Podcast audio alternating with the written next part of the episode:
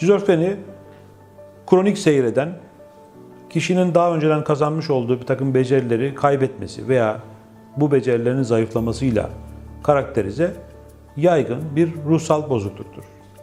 Psikiyatrinin en temel ve en e, önemli e, bozukluğu şizofreni hastalığıdır.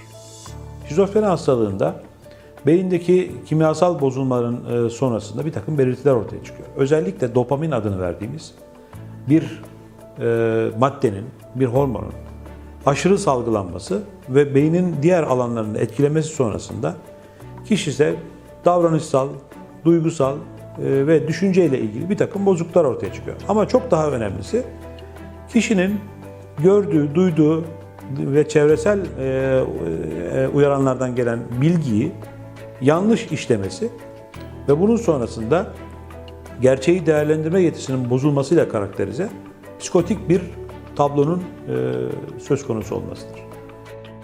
Şizofreni hastalığı gerçeği değerlendirme yetisinin bozulmasına e, bağlı olarak ortaya çıkan duygu, düşünce ve davranış bozuklukları karakterize bir hastalıktır.